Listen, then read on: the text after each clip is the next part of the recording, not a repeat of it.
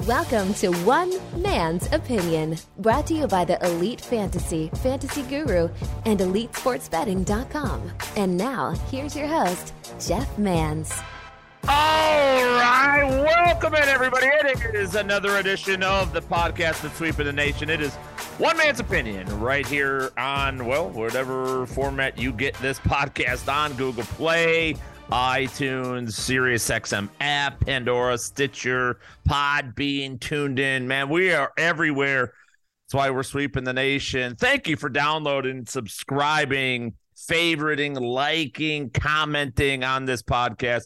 Really do appreciate it, each and every one of you. We are wrapping up, or about to wrap up, season three of this show. It's the Unfiltered Podcast. Remember to take your, or put your earbuds in, put your noise canceling headphones on. Don't let sensitive ears hear this, because I'm going to curse. I'm going to say nat- naughty, nasty words and language that adults only use.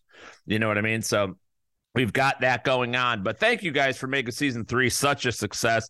I'm super excited about the direction this program is headed, and hopefully we get more episodes, more, maybe some video components. We're talking about that. You guys really seem to like episode one forty-nine with the five amigos on the Super Bowl preview. If you haven't listened to that, my goodness gracious, what are you doing? Go and listen to that. My name is Jeff Mans, by the way. Hear me weekday afternoons on SiriusXM Fantasy Sports Radio, Channel eighty-seven. I host Elite Sports. It's from four to six p.m. Eastern. Yes, we've changed our time slot from three to five to four to six. It's always been four to six, but they moved us up because Matthew Barry was in uh, the seven p.m. slot, so they had to move things down a little bit. So that's what ended up happening there. But we are four to six p.m. Eastern on Fantasy Sports Radio. I'm also part owner and chief content officer over at Fantasy Guru dot com. Control most of the content and information you see over there. Check that out. You can follow me on social media at Jeff underscore Mans on Twitter, The Jeff Mans everywhere else, Facebook, Instagram, Snapchat, and on TikTok. All righty, so where are we at? The Super Bowl is over. The Kansas City Chiefs are Super Bowl champions. Congratulations to them.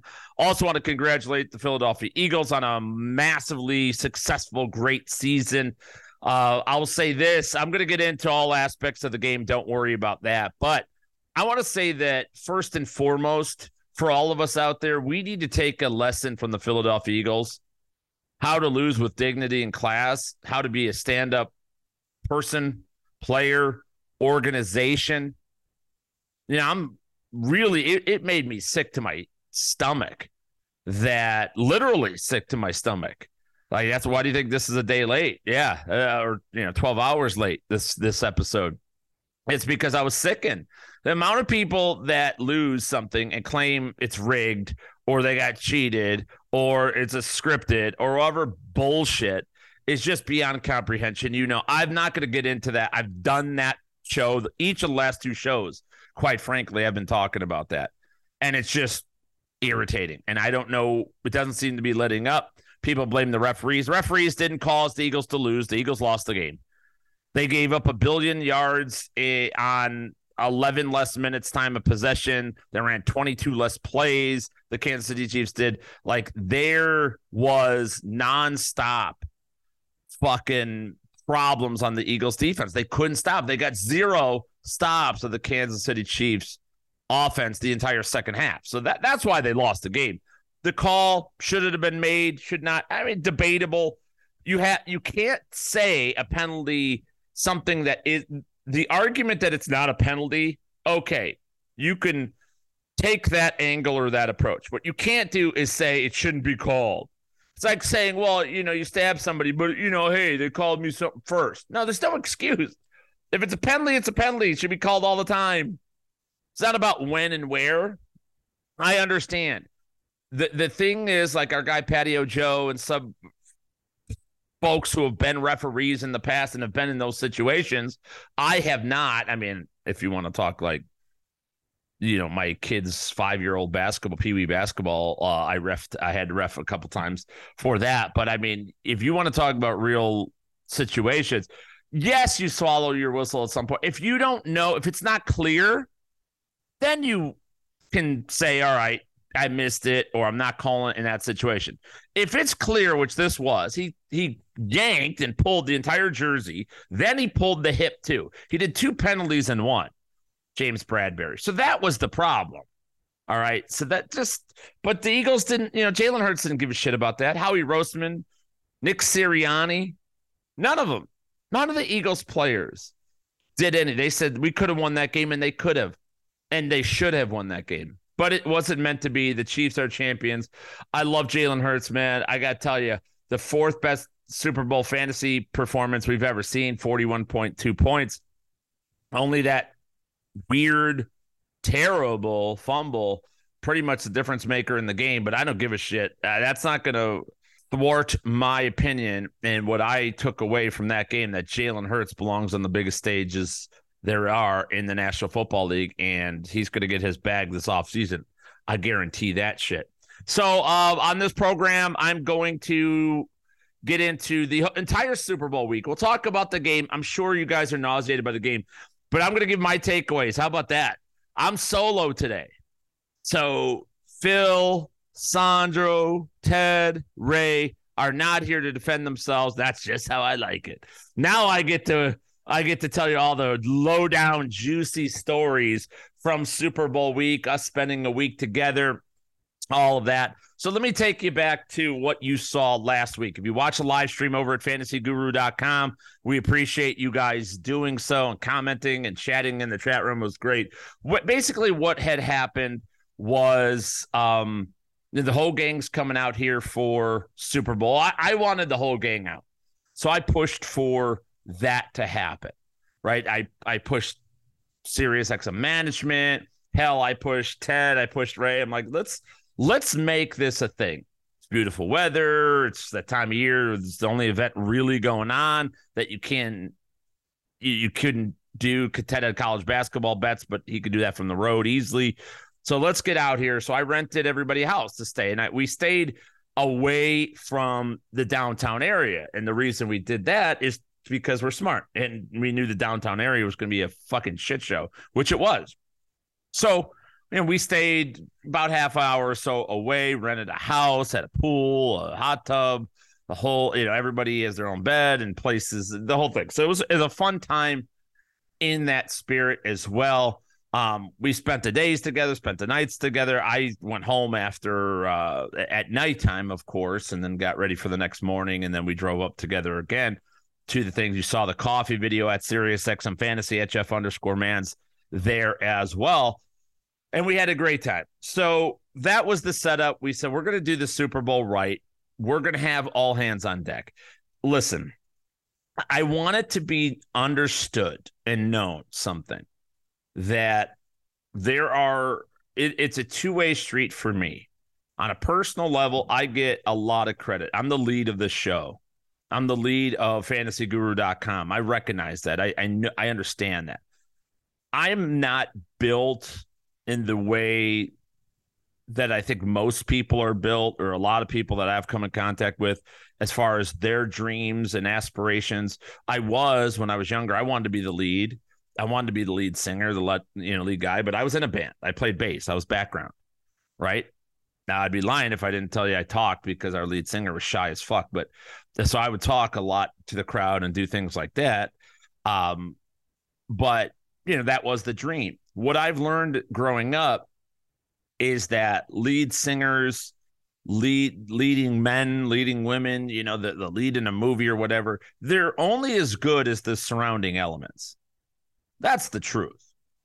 Talent, your uh, talent is one thing. I'm good at talking. I'm pretty good on the radio. You know, I think the history, you know, the the, the scoreboard would suggest that. But I, I'm dog shit if I don't have good producers. I'm horrible if I have bad co-hosts or contributors or guests, right? It's not a good program. It's the, I go back to it every year in football season where I talk about the script. And, you know, I guess I got to stop using that because now people think, oh, you mean it's fucking rigged. No, that's not what I mean. What I mean is the playbook that people use. And I always say it's Jack Nicholson in One Flew Over the Cuckoo's Nest, or As Good as It Gets, where he won Oscars, versus Mars Attacks, right? Or Witches of Eastwick or some shit, like one of his lesser roles. You, you, Jack Nicholson could be any range of those, range of outcomes, right? You need the right people around you. I've learned that. I'm as good as the surrounding people, and they make me better. I hopefully make them better, right? That's the whole thing. You don't always have to be the leading guy. You don't have to be. When I came to Guruli, I was the lead guy. I was, Ted and I started our own company back in two thousand five, Fantasy Football. Uh, uh, scout fantasy football dot com was the site, and we were the lead guys there. And then we, you know, we brought in some help and had everybody blogging, and it was going to be more of a, a total team effort. And then some people couldn't hang. And then I went into a uh, lesser role as a, just a worker bee with uh, companies like Fantasy Football Search. And then I got the fuck out of there because they were a disaster. And I went into partnership with Ryan Hallam at at uh, Fighting Chance Fantasy. And then I became, we were partnership, but under a bigger umbrella at Fantasy Alarm. We started that company. And then I became the leading dog at Fantasy Alarm.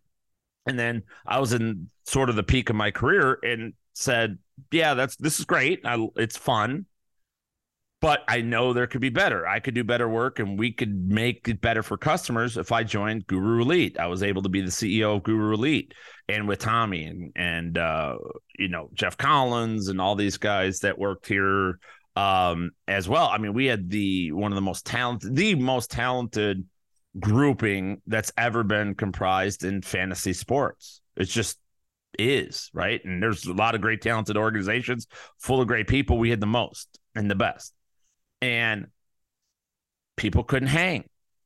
They got, a lot of them had ego. I knew I was second fiddle to Tommy G, maybe even third or fourth fiddle. I didn't give a fuck.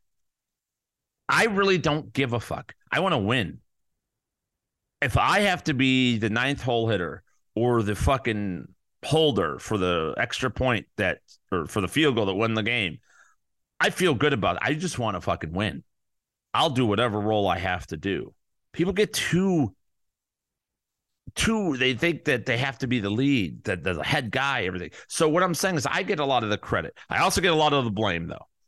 I, I need to say that, too, because I think that even my coworkers sometimes don't really comprehend that element. I understand the jealousy and stuff, and I probably do get the most money, and I definitely get the most recognition. There's no question about that. But I also get infinite blame. Like, flying under the radar, to me, seems like the life to live. Like, that's a fun life in a lot of ways, because you get to do your piece and create your content, and people blame somebody else if it doesn't work. That's a great fucking setup, if you ask me, but I recognize the responsibility. I embrace the responsibility, but it works both those ways. So what I'm saying is I needed my crew here. I need the people, and these five gentlemen are probably the people I trust most next to my wife in the entire world, quite frankly. And that was what was needed to pull off a good week of content, right? And I think we did that. I mean, we had a ton of guests. You have no idea how many guests we were supposed to have on. Let's see, the guests that canceled on us. Um, shit, I don't even remember. To, I know Matthew Barry canceled on us or didn't show up. And Matt's not a bad guy. That's not a bad guy at all. He, there was a true scheduling conflict at that time, though he was in the building. And uh, so, you know, it's one of those things where he was in the building, but then left right before he was supposed to jump on with us. Matt has done good things for me, and I will never, I will give him all the benefit of the doubt. D J Dallas canceled on us. Uh, we may have canceled on him, come to think of it. Like, there were some of that where people were running late and we just said, fuck it, we can't, we're not going to handle all this anymore, right? Um, so, yeah, so that was part of the problem as well. I mean, we had Ron Jaworski at one point was supposed to join. He didn't join us. Jake Plummer was supposed to join us. He didn't join us. LeGarrette Blount, actually, uh, my it's funny story. My son goes to school with LeGarrette Blount's kid.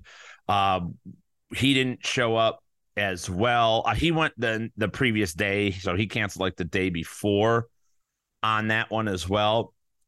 So that was uh, another guest that sort of bowed out, if you will. Um, but, you know, we had a lot of good guests. Sean Merriman was on. Alex Singleton was on. We got Sean Alexander, which I thought went very well. I love what Sean Alexander is doing and helping helping players get adjusted and prepare for the future, which is a big, big, big part of it. I thought Shannon Sharp was really good. Christian Watson. We had Jahan Dotson. We had uh, Matt Collins and Chris Johnson on the program. We had uh, Garrett Wilson, offensive player rookie or offensive rookie of the year, New York Jets wide receiver. Uh, Garrett Wilson joined us there as well. Oh, Michael Irvin. That's the story. You guys, we were supposed to have Michael Irvin on, on our Wednesday show.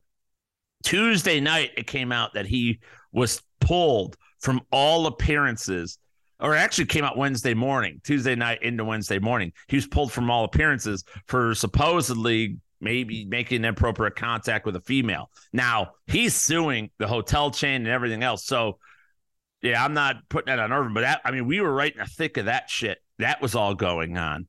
Um, Sean King, Sean King from VSiN, man. If you're not following him, dude, that dude's legit.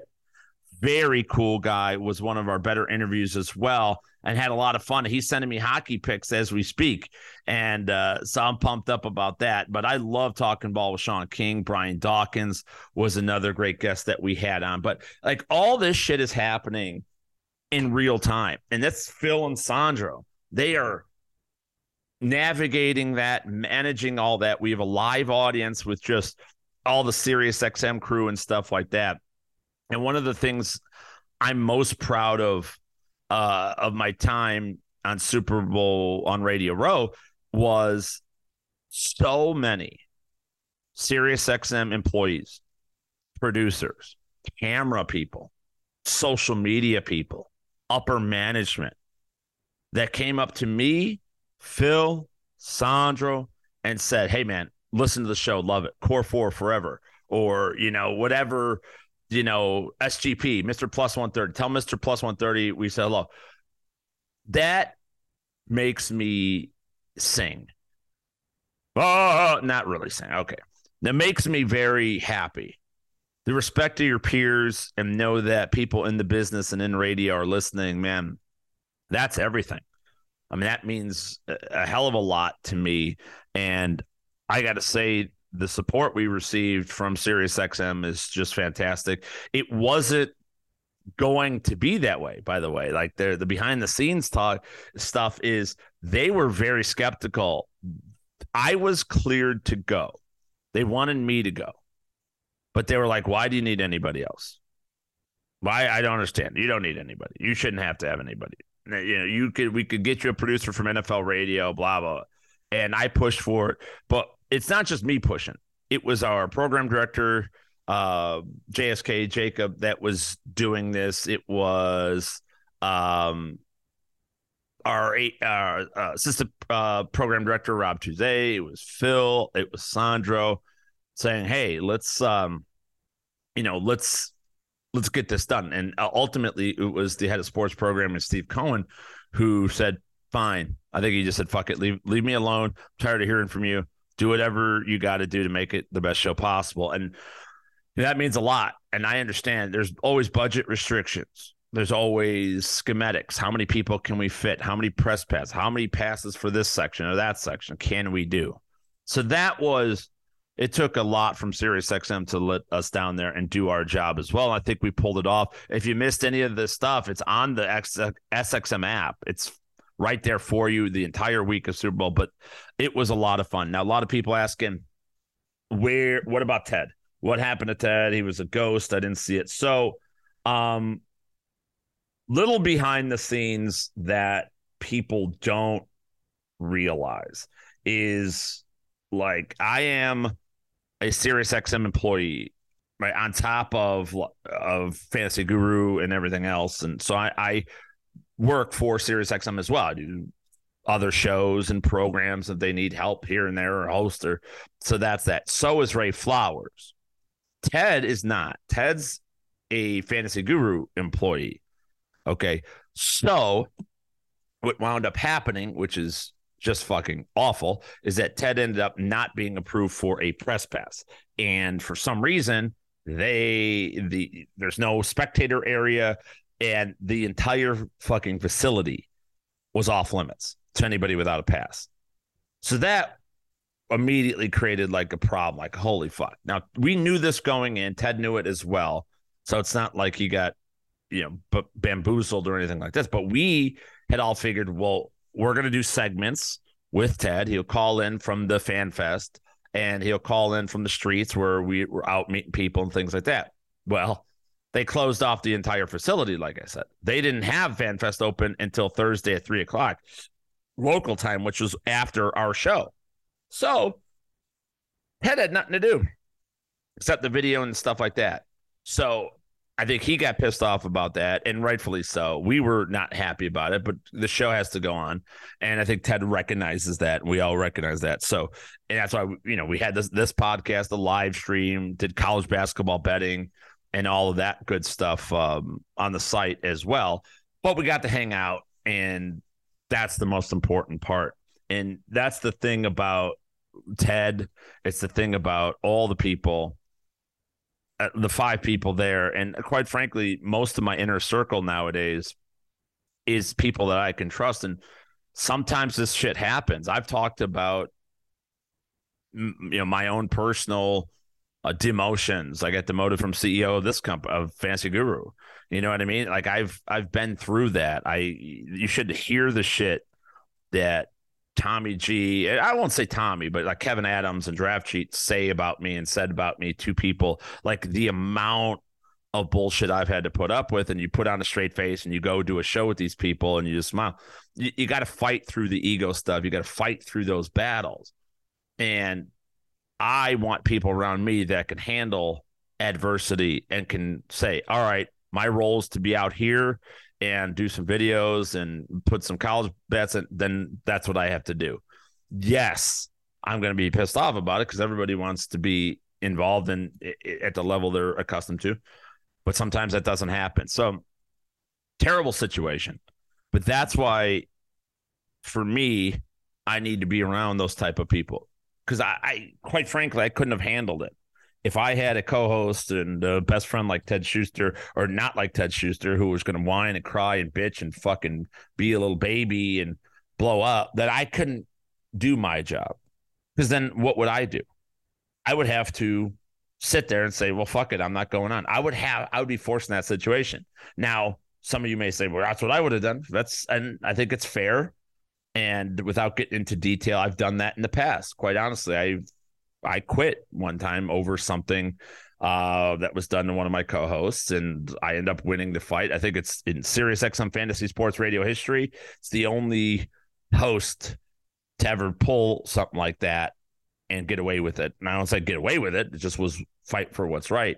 Um, other people have done that and just been seen out the door. So, um, but I couldn't, because our job is for you.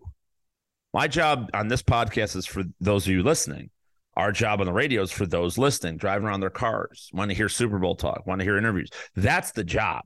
The job isn't to do what I want to do at the highest level I want to do it, right? That's not the job. The job is to put on a show. The job is to make the broadcast great. And I can't do that, and I couldn't be there if there was ego and feel, hurt feelings were, would rule the day. Because quite frankly, I think we all get hurt feelings by each other, by life, by management, upper management, coworkers, whatever it is. The, the audience says something shitty. You know what I mean? Like there's constant. You have to fight through that. So uh, kudos to Ted on that one. I will say that I think Ted has A D D or A D H D real bad. This guy is the funniest motherfucker you'll ever see. I, I tell the story quickly on the radio show, but I'll tell it here now. We're in the car driving home one day, and like we're having a conversation. We're talking about the show. We're talking about, we're trying to post things on demand and cut up interviews. And as we're driving, Ted is sitting there with his phone watching a college basketball game, blaring. We, we were screaming inside of a car trying to talk to one another. He had no concept that other people were there that this was the wrong thing to do. It reminded me of my goddaughter when my kids were younger, my youngest, at least, we didn't have tablets back then, playing their tablet, like did it, did it, did it, did it, Bluey, boo, boo, boo. And he's just fucking sitting there. He is no. And he did that at the house too. We're sitting there watching shows. At one point, um, Phil got up and turned the horse racing off because none of us could bet except for Ted. So it wasn't, it's not fun to watch horse racing when you're not betting on it. Like it's, there's something, it's just not fun. So after like an hour, we, Phil said, fuck this, we're turning off. And Ted went and watched college basketball or some other like highlights, not even horse race, on his phone, blaring while on the couch right next to all of us. And we're just sitting there like, does he not realize what he's doing? And he didn't, he doesn't realize it. So that's Ted. He is he is a, a enigma wrapped in a conundrum. He is just one of those guys. I don't think Ted has good social cues, even at forty-five years old. And I, I asked my wife, I'm like, was he always like this? And she's like, I don't think so. No, I and I don't know. So uh, poor uh, wife and kids, because I mean, I could not even imagine doing that, like just sitting there and, and dealing with uh, somebody turning on a game right when you're in the middle of a conversation or a talking thing. So that's my dirt on Ted. Uh, Ray Flowers, um, you may have noticed Ray wore a mask the majority of the time that he was out there. Uh, that's for, and this is another thing that I saw some people commenting, like this is where you accept your friends and people for what they have to do. Everybody has to do what's best for them. I'm not going to divulge necessarily the reason why uh, Ray was wearing a mask while out there, but let's say that he's got, I'll say it, very ill family member that could not be subjected to it. And it was either Ray Flowers come to Phoenix and attend, but be super freaking careful to make sure, or he can't go at all. And just, and so, you know, he made a choice, which I think was brave as fuck for Ray to do that. Um, and I think he got a lot of support from people at the event and management and everything else. But I think like social media, social media is just a bitch and was constantly ripping on him. But the thing is, Ray didn't take a sip of water. He didn't take the mask off. I think he went too fucking far with the mask. And now, I mean, listen, I'm just joking. Let's be clear, because he's, everyone has their own responsibilities. But I mean, he wouldn't get Dutch Bros in the morning. He wouldn't take sips of water during the show. Like he didn't drink from like when we left at nine thirty, ten in the morning. We were getting back at like six at night. Not a sip of water in that whole time. Just crazy. I mean, that was that. But Ray did a great job with the interviews and uh, also just vibing. You know, he had to fill in on the core four for D F S and the bets on Friday. That's an unusual spot. We had anticipated Ted go- being there for that. Ted actually left early on Friday, too. Um, that was another thing.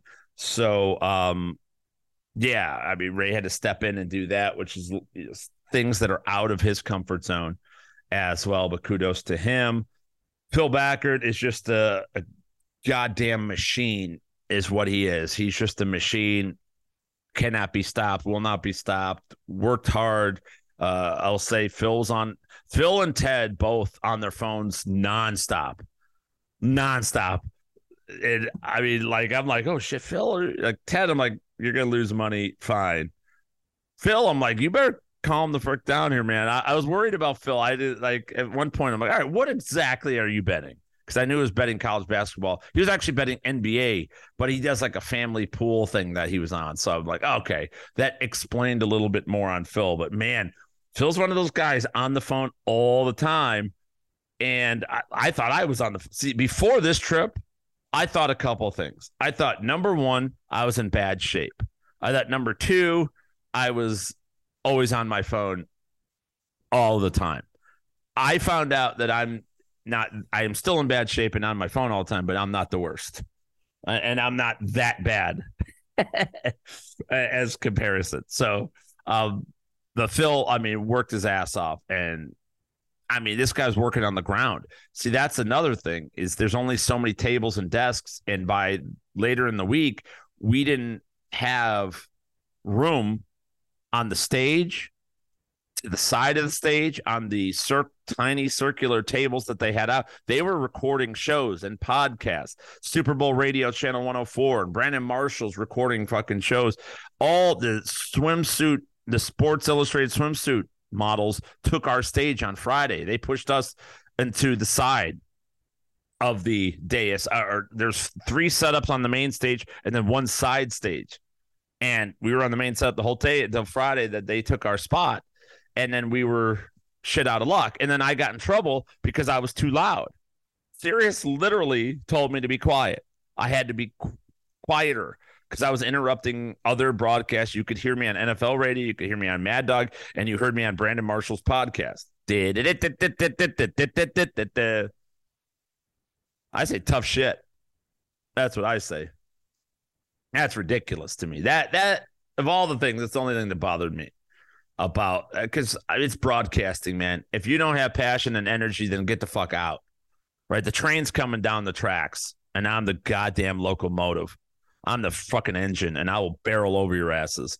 If you don't want to do this job, don't do this job. If it's a side gig for you, if you just want to be, if you just want to take up space on a microphone for a couple of hours and think you're cool, then get the fuck out of my way. Some of us want to do this professionally and at a, the highest level possible. So I'm sick of the ham and eggers, the podcasters, the part-time hosts. I'm sick of it. thirteen years doing this every fucking day. And I'm just not having it anymore. Everybody out there, I know for me, as a consumer of content, I want quality. I don't want somebody. I want the best. I don't want to listen to something. I want to listen to the best of that thing. N F L talk, I want the best of N F L talk. Baseball talk, I want the best baseball talk. D F S, I want the best D F S. I want the best. I want funny people. I want smart people. Not people pretending to be funny or smart, which is ninety percent of people. Everybody thinks they're funny. You're not funny. And yes, all of you out there, you're not funny. No offense. That's not a bad thing. You can be funny. You say things in your inner circle. I'm sure you're funny. But you're not funny to an audience. That takes a lot. There are not many funny people out there. Same as smart. You're smart for your circle. You're smart at your job. You're smart in your home. But when you go on a national broadcast, you're not just smart. I'm not smart. I don't pretend to be that. Funny, yes. I'll, I'll go toe-to-toe to anybody who wants to uh, out-funny me. Smart? Absolutely not. No, that's not. No, wrong guy. I don't. That's why I don't pretend to be. Right? And I got to research and do ten times the amount of work just to keep up with people who are much smarter. So anyway, uh, that was Phil. And Sandro's just the king. He's the fucking mayor. Sandro knew everybody. Sandro, to peek behind the Sandro Anello curtain, is that he doesn't leave his house. He hates leaving his house. He has been more inside than Ray Flowers since the pandemic specifically. And yeah, Sandro has, he lived in a van for a while. He biked across the United States, in case you didn't know that story. Now, he's been out and done things, but when he's not doing those types of activities, he's just in. He doesn't like to be out. He's extremely introverted. But then we bring him on a place like this, and this guy knew everybody. Producers at other stations, management other places, terrestrial radio people, video people, everything. You know, he is everywhere. Incredible to me. And, you know, Sandro just is networking. He knew the lay of the land. He did the majority of our video stuff that you saw at SiriusXM Fantasy as well. He he set up the entire live stream. Now, he worked with Sean Engel, who's producing. Shout out to my boy Sean Engel, who produces this podcast. But like Sandro set it up, got a mixing board for us, uh, told me what microphones to buy so we all could have microphones, and then worked with Sean to set it up from our end. And it worked magnificently, thanks to Sandro and Sean, of course. But, I mean, just Sandro's just a, a fucking rock star. He's just a pure fucking rock star and is being uh, underutilized, I will say, in the radio and video space. So I'm glad he's part of the Elite Mafia. I'm so proud to have him on our show every single day. And he's funny as hell. He's a funny guy. He's low-key funny. He doesn't pretend to be funny. He'll never tell you it's funny, but he's just low-key. He is a character. you could watch the Sandro Anello show seven days a week. You would tune in and see, what is this kid up to next? What is he doing now? He left me a note. Let me let me share. Sandro, San, so we had the house for five days. Phil and Sandro came in a couple extra days. Um, so they stayed at my house. All right. And, you know, we set up sort of like inflatable mattresses and portable beds for the, the guys. So they had their rooms and everything else. But Sandro leaves a note. First one said, "Thank you for the best sleep setup in the world." That's what he said. Uh, he wrote that note, left it on the the uh, portable bed or whatever he slept on that first night. The second, the last night though, he was uh, he went full on like social media bitch boy.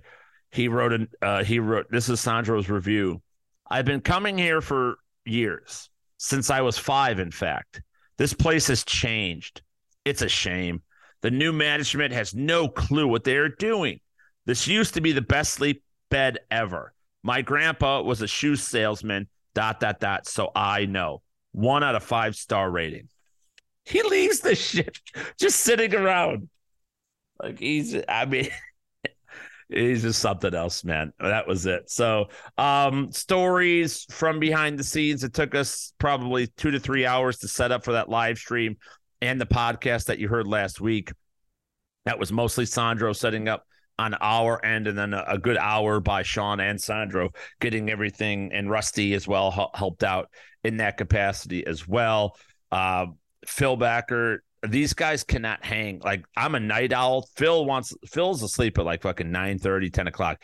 He didn't actually go to sleep, but he was he was dozing. Ray Flowers fell asleep one day on our drive home. He literally fell asleep in the car. Like, just fell, he's like, what? What? He he like did he's in the passenger seat next to me as I'm driving, and he fell asleep. We're all talking. It wasn't like quiet. Ted had his fucking videos going on, Coco Melon or whatever Ted was watching, and Ray falls asleep there. These guys were so tired. When we got to like ten, eleven o'clock at night, they were wiped out. And, you know, they all wake up earlier than I do normally on a normal basis. But I'm like, man, for me, Mister Night Owl and guy who only sleeps four or five hours a night max, like I was like raring to go, and these guys are just totally out. And when we at it, we got, let's see, who got drunk? That's the questions I'm sure you'll want to know. Um, I didn't. I the one night, the first night, um, I think that Ted was feeling it. Ted Ted had a bunch of drinks, and then he had an energy drink the next day, and then we had Mexican food on that Tuesday, and Ted had acid reflux, and he was fucking out. He missed the entire Wednesday, everything on Wednesday. And I again, I knew he would. Ted was talking to us off air as if this was a frat party. We're going to be shotgunning beers and doing shots. We get there, and he's talking about fiber and acid reflux, and like it is hilarious. It's just hilarious when you get old. This is what happens. Um, so he he got a little wrecked, not wrecked, but a little sauce the first day. Ray Flowers on Wednesday was annihilated, telling everybody how rich he is and how all these crazy things he he does out in California. Uh, we just sat there, listened, absorbing it all. I was Tuesday night. I was pretty lit. I had a lot of Maker's Mark on that night. We played. Uh, we went to like a Mexican restaurant that had shuffleboard and Papa Shot. I set the Papa Shot record, by the way. It was seventy-four points. I got seventy-eight, so I'm now the high scorer, which is pretty awesome as well. Um, I have, uh, we played shuffleboard, and fucking Ted walks away. In the middle of the game, it's me and Ted versus Ray and Phil. And we actually had a lead at the time, Ted and I, and Ted just left. I'm talking just walked away. Like nobody, that's the thing with Ted. Nobody has any idea at what's go- where he goes. We don't know if he's taking a shit, going to smoke, going to watch a game, but he leaves in the middle. Sandro took over at that point. We end up losing. But that's is just Ted is just crazy. Like he just leaves, just fucking disappears. Middle of a game, like fifteen to eleven, and next thing we know, like, where's Ted? We don't know. Uh, and he's gone for like an hour. I think he shit himself at the a restaurant. That's my opinion. But anyway, yeah, I, I was pretty I, I got good uh, and lubed up that night for sure. Um, was feeling it there. But uh, and then that's it. We didn't. Nobody got really annihilated at all. Like too drunk. Like Wednesday, we were sauced up pretty good. We were drinking during the live stream, then afterwards, but nothing major. And I think by Thursday, like everybody, none of us drink every day. Contrary to popular opinion, like we don't. I rarely drink anymore. To be honest with you, I will. It's not like I'm against it. I just at home and working during the football season, I don't have time. You know what I mean? Like, I don't have time for any of that. So now I think by the time we got to like Thursday, it was, we were pretty tired, I guess, from, uh, you know, the, the, the work and everything else there. So that was our week in, uh, in Phoenix. I think it was fun. Um, trying to think of any other stories that didn't get talked about or we haven't discussed. I think that's pretty much it. Let's get into the Super Bowl, Super Bowl fifty-seven. Uh, I mean, you know, my thoughts on the penalty. I thought that a couple of things from the Eagles side that they could have done better is, well, what they could have done better is you got to keep going. You need to end your opponent. Finish him. Old Mortal Kombat saying.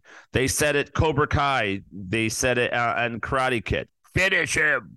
That's what you need to do. You got to finish your opponent. I have watched my entire life teams that for I don't know if they're in awe. I, I kind of wonder about that. Oh, here's something from the, the Radio Row. This is something that I thought is pathetic. So we're all right. The only people that could get into Radio Row were authorized members of the media, right? That's all that's allowed in there. Well, every day, Pat McAfee, Kay Adams, or like all like Le Batard, like people watch their show. These are other people in the broadcasting arena that just sat there and watched them. And again, I don't, it's not that I, I don't fault them for watching. I think they do great work. I really do. But I do have to say, like, I worry that that's the problem why so many shows and podcasts are shit. They're bad because everyone's trying to do their version of whoever's hot. For a while it was Joe Rogan. Before that was Corolla in the podcasting space. Now it's McAfee, right? Like everybody wants to be, all, all the females want to be Kay Adams, it seems like now.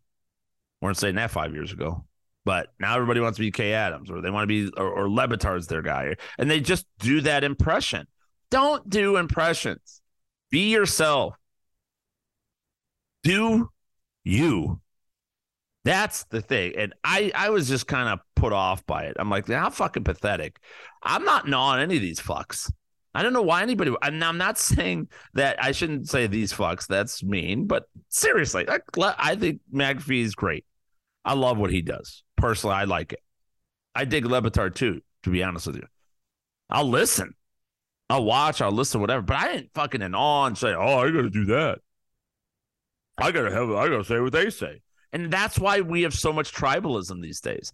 That's why so many people have the same opinions. It's. I know it's probably great for my career because I refuse to give in. It's something I don't believe just because somebody else said it or thought it or did it. But it, it's working out because when people listen to this podcast or my radio show, they are they think I'm fucking bananas or crazy or I'm so different. Not that different. I think I, I believe I think like a lot more people than that will admit it. Right? I really do.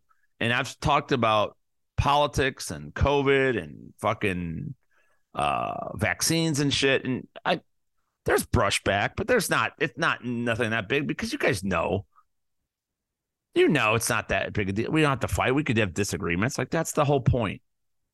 Anyway, I, I was blown away by that, but you have to put them away. The Eagles didn't put the field goals on the final drive of the first half and the opening drive. It was a great opening drive.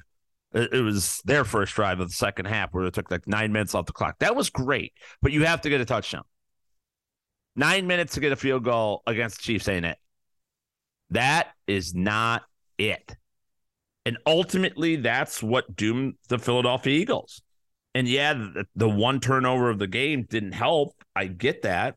But at the same time, something you have to account for, and you still had a big lead, ten-point lead, as a matter of fact, afterwards. So mismanaged all that. I thought that the uh, commercials were terrible. The one commercial with Tubi where people thought that somebody sat on the remote or were changing channels, I thought that was pretty good. That was the only commercial I thought was good. Kick of Destiny was garbage.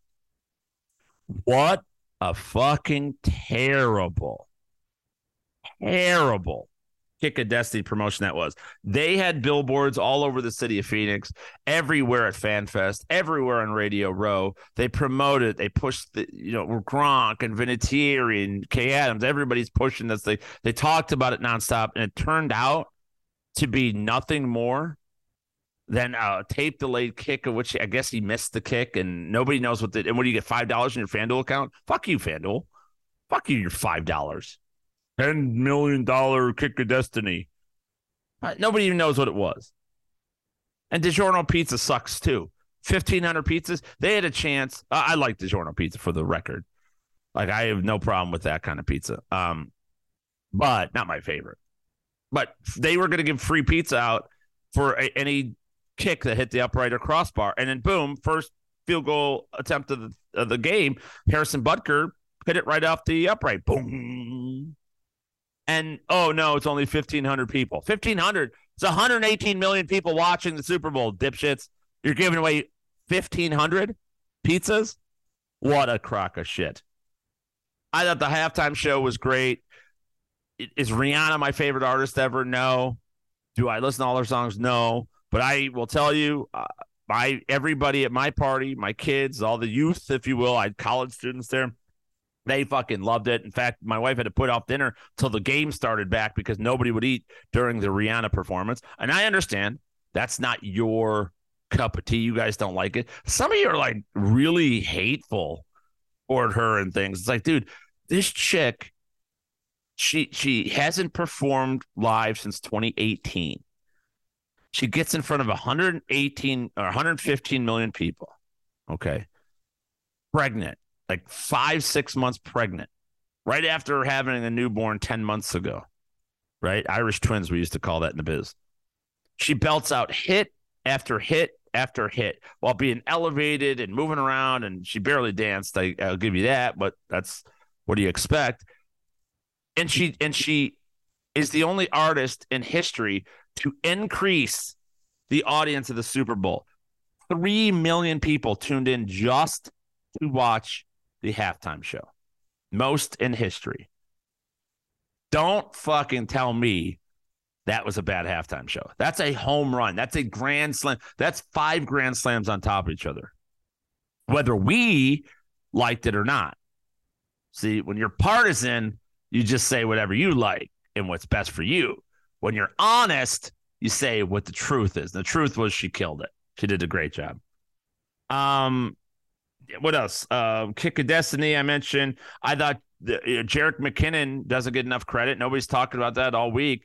Him sliding, the Eagles were letting him score. And the fact that he slid to take all that time off the clock, I mean, that's really if the – If McKinnon just walks in the end zone, scores a touchdown Super Bowl, he's an upcoming free agent. He has no ties to Kansas City, by the way, after that game.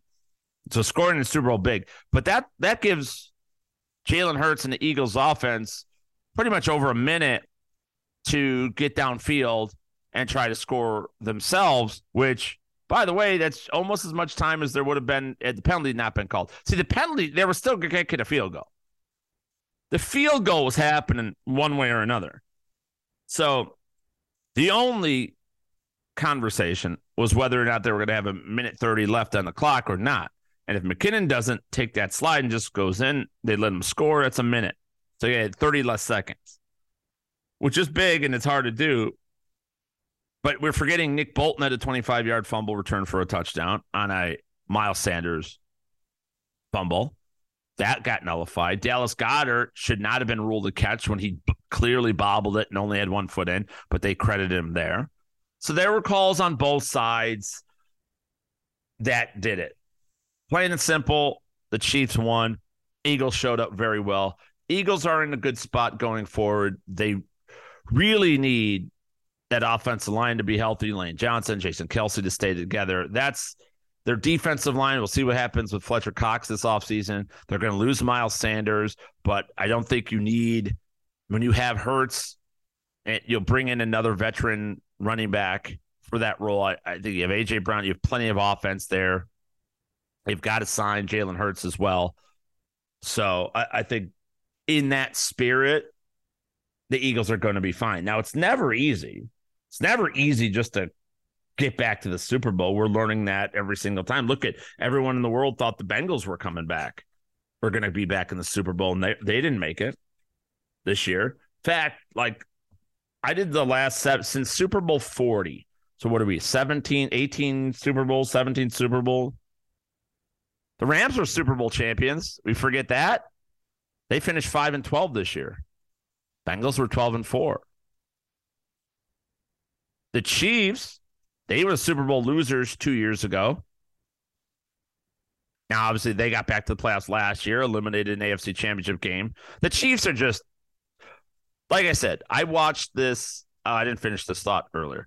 I've watched Joe Montana, Tom Brady, and now Patrick Mahomes. All three quarterbacks. They're always in the game. Nobody puts them away. It's like people are scared. You got to fucking end these people. You can't choke them to death or fire a bullet in their. You have to fire a thousand bullets. You have to eliminate their throat. You have to. You, it's not just time. It's not just natural causes. You have to end them. It's a. It's a killer mentality, and I don't mean these references are graphic. I don't mean it like literal death. I mean that in the competition vein. Don't be up one and get sloppy or get inflated and protect your lead like the Eagles did. You got to keep going. You got to go up by thirty-eight. Go up by thirty-eight points. Go up by twenty-four points. And then when you're up twenty-four, keep going, go to thirty-one. Keep hammering them. If you don't, and when you don't, they're going to come back and beat you. And people need to know that about the Kansas City Chiefs going forward. So, yeah, Chiefs in the Super Bowl two years ago, back to Super Bowl, win the championship. They are the enigma, right? Back-to-back Super Bowls and Super Bowl fifty-four and fifty-five. Um, but other teams, like the Buccaneers, were thirteen and four after winning the Super Bowl, then lost in the divisional round to the Rams. Eight and nine this year. 49ers were in the Super Bowl three years ago. six and ten the next year, ten and seven next year, made it to the N F C Championship game three years. But the Patriots in Super Bowl fifty-three were twelve and four, went to the Super Bowl, won the Super Bowl. Then beat the Rams thirteen to three, and that one's seven and nine the next year. Rams were nine and seven the next year after that one. The Eagles won the Super Bowl. Eagles fans know this shit. nine and seven the following year. nine and seven the next two years, quite honestly. Falcons in the Super Bowl had the twenty-eight to three lead, went ten and six, did make the playoffs the next year, bowed out in the first round, then seven and nine, never been back. The Broncos won Super Bowl fifty, were nine and seven the following year, five and eleven. They haven't been back to the fucking playoffs yet. So the N F L is built in a way which is great for fans. Looking forward, I'm excited about my Chicago Bears. Chicago Bears are the worst team in football, but they have the most money to spend. They're a big market team. They've got their franchise quarterback, and they have the number one pick in the draft.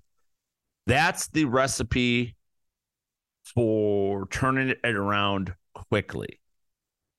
And you can do that in this league. Having the franchise quarterback is a huge staple and a big part of that. That's what you really need, and the Bears have it. So I'm excited. I think there are a lot of teams. When we look ahead to who could be back here next year, um, yeah, I think a team like the Buffalo Bills is one that is the window closed. I mean, the Bengals are here. The Chiefs aren't going away. The Broncos just got Sean Payton. The Chargers have Justin Herbert and a new offensive coordinator. Steelers are getting better, never lose. Ravens are always tough. The Cleveland Browns have Deshaun Watson. I think the Cleveland Browns are the team. You want to look for a surprise A F C team, they're, they're your team. I think the window for the Buffalo Bills is all but closed. Sad to see. Jacksonville. Going to get Calvin Ridley to add Trevor Lawrence in his third season, about to enter. Got to get better on defense, specifically in the secondary, but they're a team on the rise. The A F C is just tough. Just tough. N F C is a little more open. Who could be back there for the N F C next year? I think, you know, on paper, it's hard to say anybody but the Eagles. But again, we said that, I said that about the Rams last year. And lo and behold, they fall all the way to five and twelve. Terrible fucking season. I look at the Carolina Panthers. I like what the Carolina Panthers are doing. Now, they have a real shot, but the problem is they have to – I like the coaching staff that they've assembled there, right? They need a quarterback. There are going to be quarterbacks available. It's about getting the right one, however. Right. But this coaching staff has just, I love, I think David Tepper's doing what I said on SiriusXM um, a few weeks ago.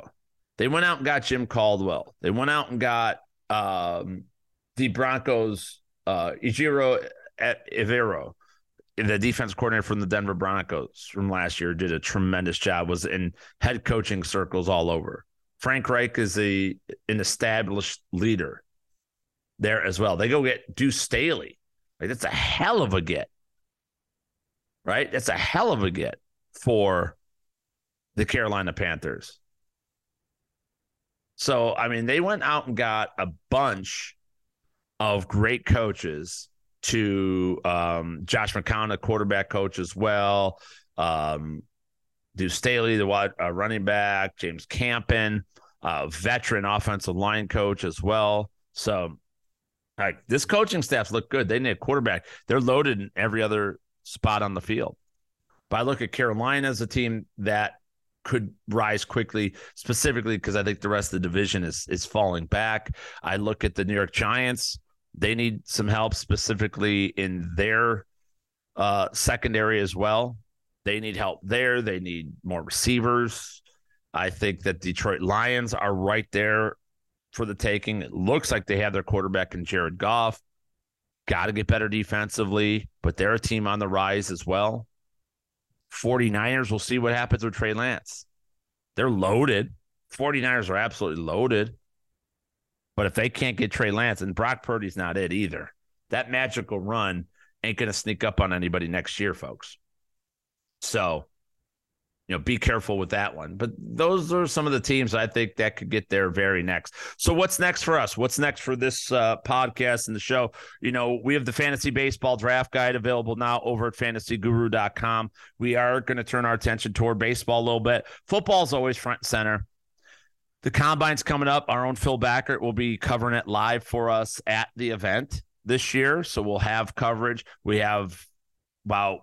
what, th- I think four weeks from now, yeah, the week of the thirteenth of March starts, or I don't think the sixteenth of March actually starts the N F L free agency signing, which is huge. The trade period, we got to fi- find where Aaron Rodgers goes, where Derek Carr goes, Derek Carr to Carolina. There you go. Probably. I think that's where I predicted. So I think that's a, a very viable situation there as well. Um, Then we got N F L draft. Where does Bijan Robinson go? You know, we've got uh, Quentin Johnston, the top receiver in this class. I already did a mock draft for SiriusXM for fantasy football next year, and I got a lot of rookies on there as well. We'll have player profiles, everything else up there. We will be talking football probably not every day, but definitely as the bigger news happens. And I think Fridays are going to be ha- a very – Football Friday is going to be a thing on the Elite Sports Show on SiriusXM Fantasy Sports Radio as well. This podcast, I'll do a couple more episodes here. I will be taking a uh, a couple week timeout. I will let everybody know an update. And thank you for all those who have talked to me and wished well, all that. My daughter is having heart surgery uh, in March, so I will be out probably from this the um, the right around the middle. I think it's the, I think it's the week of free agency, and I would never take that week off or any time off during that period with the N C double A tournament, all that. But I'll likely miss at least a couple of shows during that whole thing. Um, obviously, a big thing for me and my family. It's a major thing to go through, and uh, she's going to be fine. She's tough, and we're going to get through that just as I did the previous year. I had surgery in March. Man's family in March. I don't know what happens to us, but uh, I think we, we live too hard during the football season or something. I will say this, too. We have full X F L coverage over at fantasy guru dot com. We'll have full U S F L coverage. We never stop talking football. I've got rankings and depth charts there now as we speak over at fantasy guru dot com. So get over there and check those out for the X F L. And I'll be watching X F L. I'm always interested to see what goes on. Josh Gordon, Martavis Bryant. Fucking Martavis Bryant, man. I wonder if he still has those wheels. Big, long target that can just flat out fly like a gazelle down the sideline. I mean, you look at him. He's thirty-one years old now. If he could still fly like that, I don't know if anybody could stop him in the X F L. Like, they don't have that kind of speed in the secondary at X F L like they do in the N F L. So if he could stay clean on the up and up, man, that's a guy who could break out. We're going to win. We're going to make bets. We're going to win D F S contests. DraftKings has their D F S contest for X F L up already. So we're going to be all in on that. I'll say that uh, for me personally, I'm going to be taking not, I won't say I'm not going to be doing the D F S write up for that. I think, one thing I'm proud of, and I talked about at the start of the show, I, I think I've got a great team around me. I've got Jorge Pucks and Armando Marsal and Tyler Beaker and Russell Clay and guys like that. Obviously, you know, Ted and Ray too.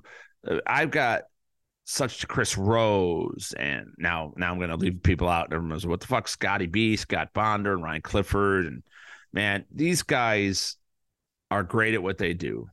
They're tremendous teammates. And it's time to start giving them more exposure, more opportunities, and grow them into bigger roles within our company and everything else. So it's one of those things that I've recognized at my point in a career. I will say I'm going to always be aware of what I can do, what I can handle, what I do well. And I don't think there is a better football analyst than myself out there right now. If there is, he's probably Tyler Beaker. To be, if you want to just talk about pure analyst wise, um, on our team as well. But I'll put myself against anybody in the free world. No matter, I, you could, you want to, I'll go toe to toe Dan Orlovsky or anybody else. Let's go. Like, I, I am on that level right now, but it is taking me longer. I can't write as quickly as I used to do. I think the analysis, and I'm at the top of my game, but the time it takes to write cash game breakdowns and do rankings and projections and go through every possible, that just takes a little more time, whether, whether it's the technology, whether it's me slowing down, I'm not sure, but that's going to invite others into the fold as well. And I look forward and I'm excited about that. So, and that's going to be with the, uh, we brought in um, some help from the X F L as well. I think I could officially announce that our guy, Mark Hogan, at D F S underscore Marlin, is going to be joining the Fantasy Guru team. Uh, Mark is a former executive with the X F L. He knows how it works. He knows how these guys were drafted. He knows the setups, the the tools, and the resources that these coaches have. I think he's going to bring an absolute incredible perspective to our X F L content. We're proud to have him on the team. So uh, support Mark and all his work here as well. But yeah, for me, could take a little bit of a breather. It's, it's football season's over. I'm not going anywhere. I still got N B A. Like I, I was five and zero, by the way. So I posted two bets on our Tuesday show. I lost both of them. So you know I don't like doing anything that I'm not good at, and I'm not. I can't help people win. So of course on Wednesday, what did I do?